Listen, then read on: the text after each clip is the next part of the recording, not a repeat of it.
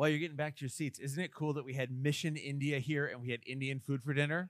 I mean, yeah. So I, of course, talked to the the kitchen staff and I said, so if next week is like Mission China, I don't know if that's a thing. It probably is. I said, do you serve Chinese food? And they said, no, it's always Indian food. I was like, so we just got the perfect week. Look at that. The whole thing. It was like an immersion. Well, anyway, tonight we get to conclude this series of conversations on the Sermon on the Mount. And, and in some ways, I'm just so excited that we had this time together. And in some ways, I was like, we need to have like 12 more sessions because there's a whole bunch of other stuff that you need to hear about. But we just get one more. So I picked one, and, and I'm super excited to share with you. Uh, but as we've said all along, the Sermon on the Mount is without question the most famous and impactful teaching in human history. Um, it's changed the world, and it's still changing the world. Um, and, and just to kind of remind you where we started this journey on Sunday morning, uh, we said that the Sermon on the Mount isn't Jesus handing out more rules to follow. Instead, he's attempting to show people like you and me how to live a better kind of life here and now, something, something that we call the with God life, a life lived in relationship with God, a life lived along the rhythms that he has established for us and wants to bless us in. And, and so, uh, to get us going for our conversation tonight, I want to tell you about a conversation that I've had more than a few times. Um, I've had it in coffee shops and on airplanes and at high school football games. I've had it with young moms who drive red minivans, retired dads who drive Corvettes, and college students who drive. Oh, I have a funny picture and I missed my joke. Who drive mopeds? Anybody moped fan club in the house? I have some millennials in my life, and there's something about like the 1980s moped they're absolutely fascinated with. And when I challenge them on it, they say two things. They say, number one, student loans are no joke, and that's true. They also say the gas mileage is awesome. And I said, but I have four kids. I can't possibly get four kids on a minivan or on a, on a moped. And they say, well, you can get a trailer. So I'm still looking for a trailer that holds four kids. But anyway, the conversations that I'm talking about always begin with small talk. I run into somebody, we talk about, you know, our kids, we talk about the weather, and eventually, you know, they ask, you know, what do you do for a living? And when I tell them what I do for a living, um, and that I've served as a pastor for over 20 years now, the response is um, it's always interesting, right? Uh, and, and people generally respond in one of three ways when someone they don't know and they strike up a conversation with tells them they're a pastor. Uh, the people who love church and you can tell that right away. They get a huge smile across their face and they tell me about how awesome their church is and their pastor is and their choir is. And they ask me how good my choir is. And I have to tell them I don't have a choir, but I like choirs. Not a lot, but I like them a little bit, right? Yeah. And, um, and that's that's kind of group one. Well, group two are the people who don't like church so much, and this is awesome. When they find out they don't like church and I'm a pastor, they generally don't get a great big smile on their face and they begin to slowly back away while disengaging from the conversation as quickly as possible after apologizing for using profanity. That's just how that goes. It's almost like it's almost like um, if you walked up to someone and they said oh yeah i just got my results back and I'm, i have the coronavirus you go oh that's so nice to meet you. That's kind of how it feels to be a pastor with some people. Um, a few people though uh, and these are the ones that I want to key in on. They open up and they tell me why they used to be church people, but aren't church people anymore. Uh, and it's amazing how similar their stories are. Uh, they would say they grew up in church, but at some point they decided that it just didn't work.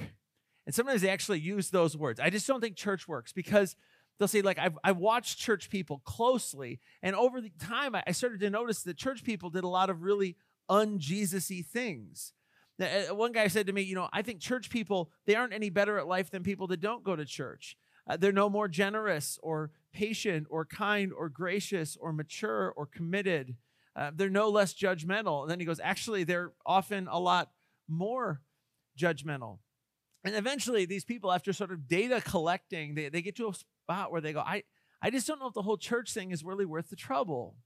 And, and one guy I remember said to me, So I just decided to take an indefinite leave of absence. and I thought that was at least creative, right? Well, after a few of these conversations, I found myself asking a really great question.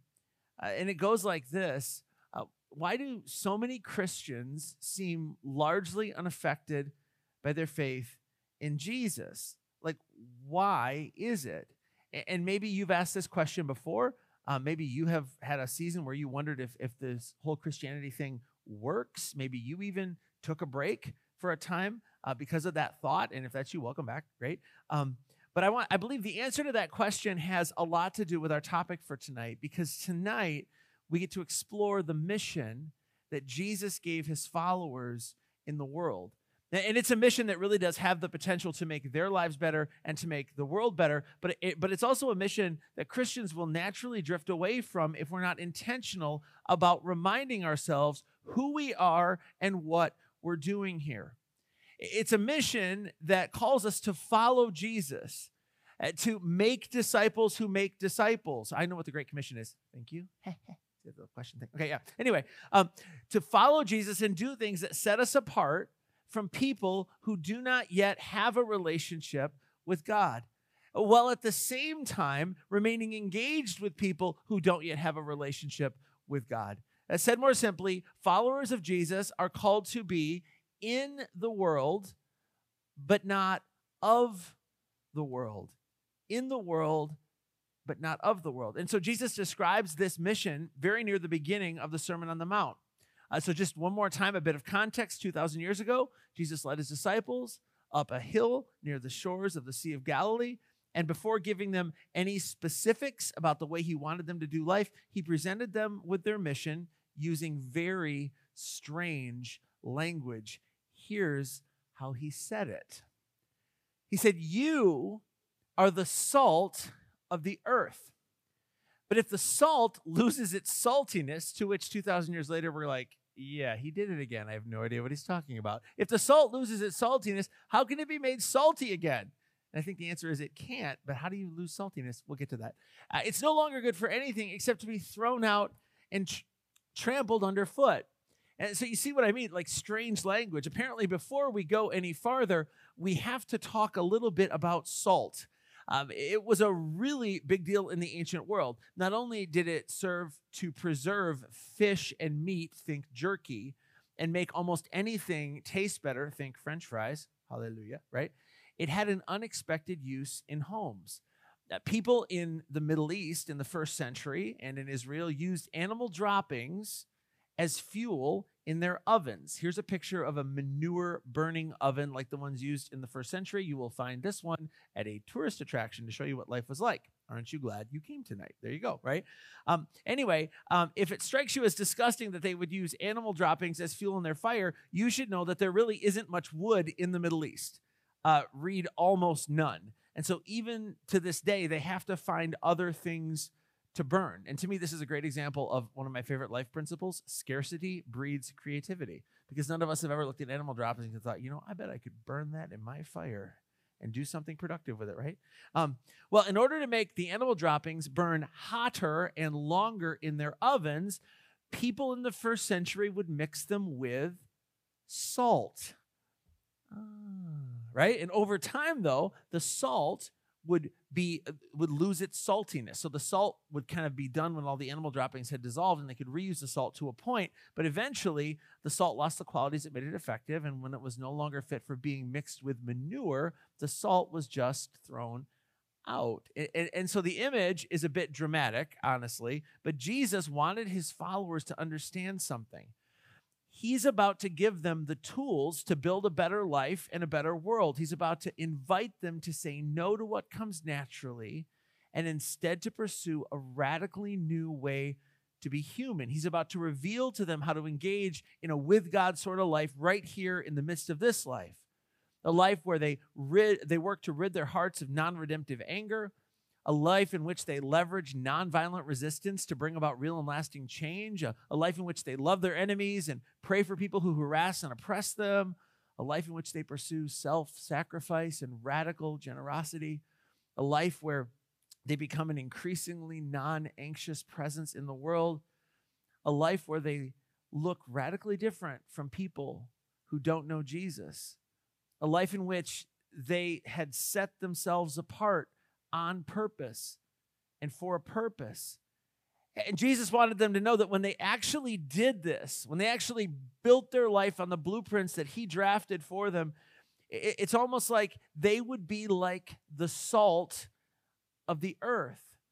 In other words, they were to mix with people who knew nothing of God without starting to look like the people who knew nothing of God. And so, because in order to repair the world, you, you must be in the world, but not of the world.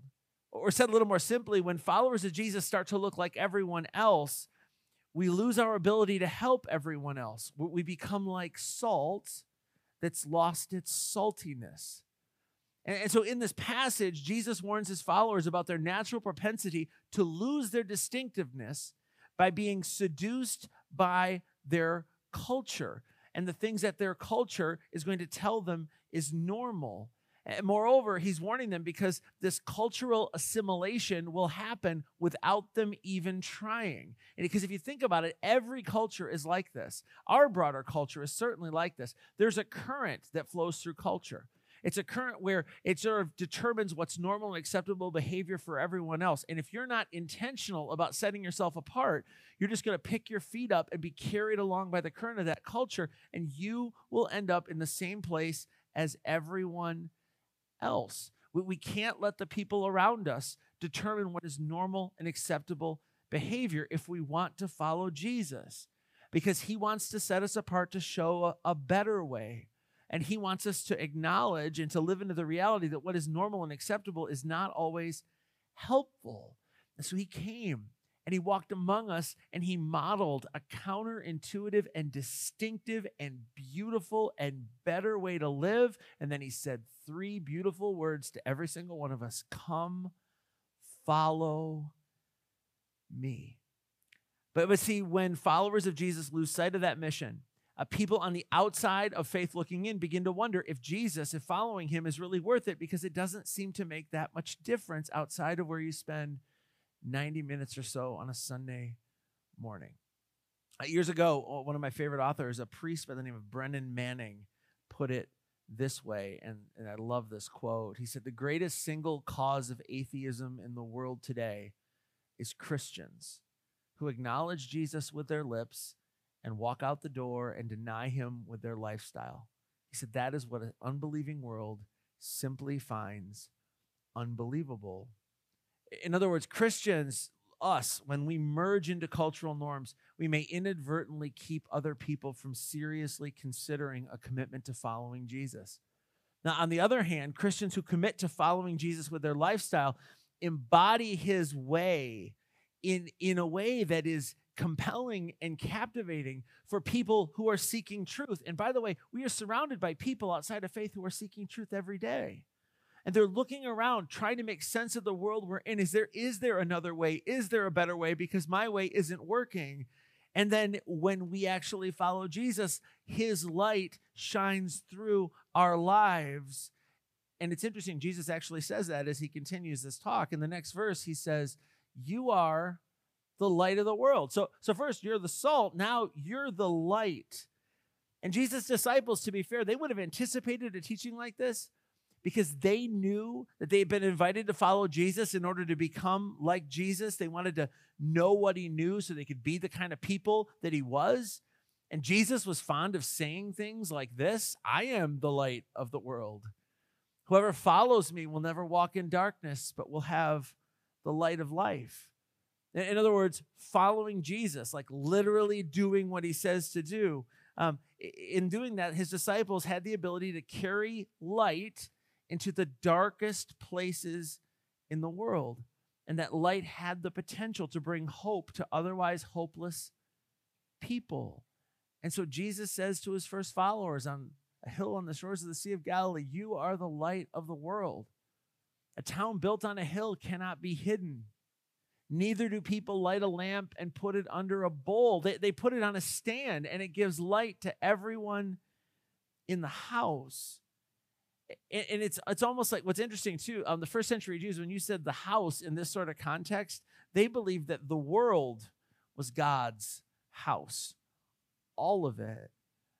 And so, with this passage, Jesus is addressing the tendency of some religious people to withdraw into self contained communities with others who share their commitments. And it's easy to see why we do this. And I throw myself right in this, right? This is why we do this because it's safer and it's less messy and it's more comfortable.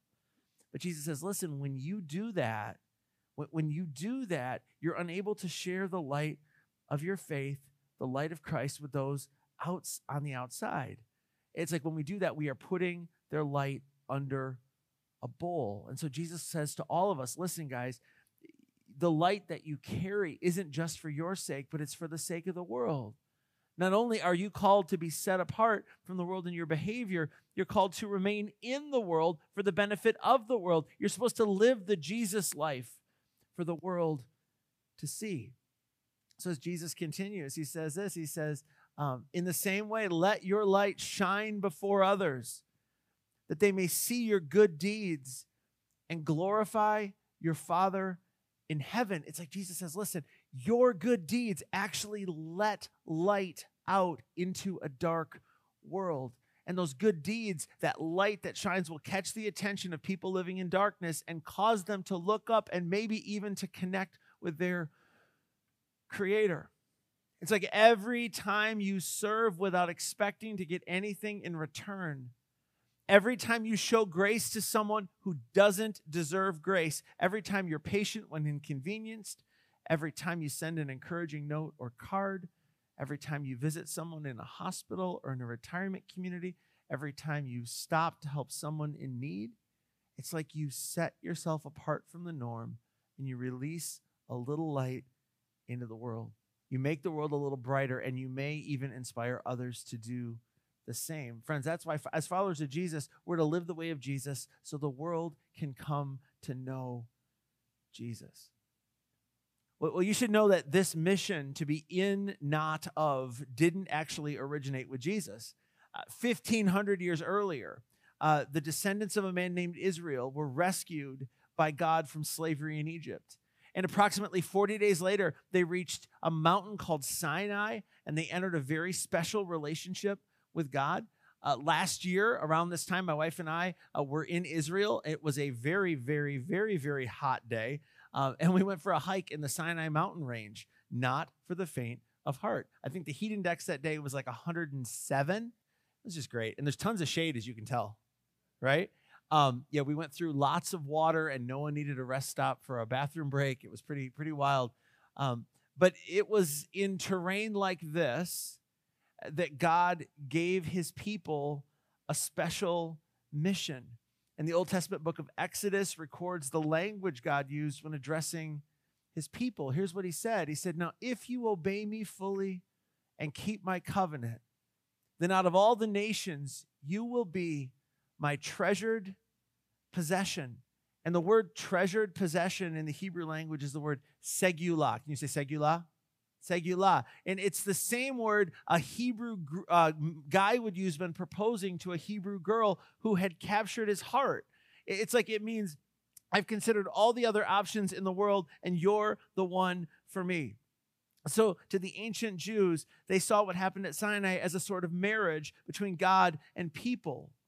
And so, check out how the people respond to the proposal. I love this. So, the people all responded together We do. We will do everything the Lord has said, which of course they didn't, but that's another story for another day, right? We will do everything the Lord has said. So Moses brought their answer back to the Lord. In essence, God says to the people, Will you marry me? And they say, Yes. And what's amazing too is this happens actually before God tells them what they even have to do. Uh, within these uh, within this context, the ancient Jews literally saw the Ten Commandments as their wedding vows. But but not only was there a wedding, this was a wedding with a purpose, uh, because this is what God tells them. He he tells them, but you are a chosen people. Actually, hold on, that's the wrong verse. I'm sorry. Oh yeah. So let me back up. So the people say, "We will do everything that the Lord has asked us to do." God calls ancient Israel to set themselves apart for a very specific reason. They were to bless the world, to show the world what God was like by the way they lived their lives. Again, they were to be in the world, not of the world. Uh, God calls them a kingdom of priests. And a priest is someone who helps other people do business with God. And so God selects the children of Israel and he says, Listen, I'm going to bless you because I want to shine a light to the world through you. You're going to be a kingdom of priests and a holy nation if you obey me and fully keep my command. Not only will you be my treasured possession, though all the whole world is mine, you will be for me a kingdom of priests and a holy nation. And this was the context into which Jesus' first followers were raised.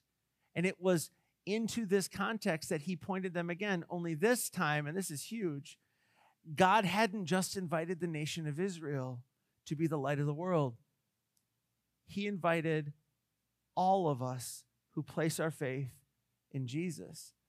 In fact, the language of Mount Sinai surfaces again in a letter to New Testament Christians. Peter, one of Jesus' first disciples, says it this way He says, But you, this is again Jewish Christians, Gentile Christians, you are a chosen people, a royal priesthood, a holy nation, God's special possession, segula again that you may declare the praises of him who called you out of darkness and into his wonderful light. Then he just throws down. He says, Once you were not a people, but now you are the people of God. Once you had not received mercy, but now you have received mercy. It's like, where did we become the people of God? He says, when you accepted the sacrifice of Christ, when you believed that his blood shed on the cross restored peace with God, you received the mercy. You have a new identity. Once you were not a people, now you are God's people. You have a new identity. You have a new purpose. You have a new mission. And, and, Peter's not even done. He keeps going. He says, Dear friends, I urge you, as foreigners and exiles, to abstain from sinful desires which war, wage war against your soul. Maybe you don't know this. And I, you know, this is maybe news to some of us, right? But when you say yes to Jesus, you still have sinful impulses. Ta-da, right? Yeah. so Peter's like saying, listen, because of your new identity, you need to stop behaving like you used to behave because God has a purpose for your life. It's gonna, he's going to show you how to live a better life. It's better for you, it's better for the world. Walk away from those sinful desires, which wage war on your soul. Live such good lives among the pagans. Speaking of people that haven't said yes to Jesus yet, that, that although they accuse you of doing wrong, they may see your good deeds and glorify God on the day he visits us. And I love this because to me, this is the mission. This is the mission into which you and I have been invited. This is who we are. This is what we're doing here. Uh, this is the mission that so easily slips out of focus when life gets busy. But, friends, this is the mission that changed the world and still changes the world. And, and if you're here this week at camp and you've said yes to Jesus, this is your mission too, as an individual, to be in the world, but not of the world.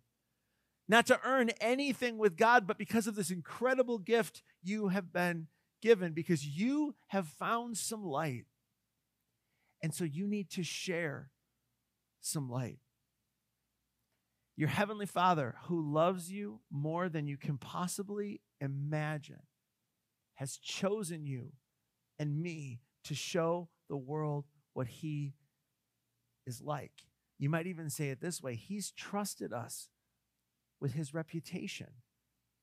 And so the only question that remains is whether or not we will choose day by day, week by week, month by month, year by year to live into that mission to shine the light of Jesus into our world, to share the gospel, and to live the gospel. Would you pray with me? Heavenly Father, um, every time I brush up against this content, I find myself uh, convicted of how easily I forget who I am and what I am to be doing here. Thank you for the words of your son that rings so true thousands of years after he spoke them. Thank you for trusting us with your reputation. We, we acknowledge that we do not always carry your, your name well. We desire to do it better. May we stay connected to the reality of that from which we were rescued. Give us a strong desire to share that truth of your love with the world.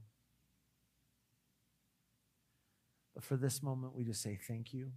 Thank you for this place. Thank you for this community. Thank you for whispering to us during our time away from the normal rhythms of life. May we emerge from this week more committed to following Jesus. It is in his matchless name that we pray. Everyone said, Amen.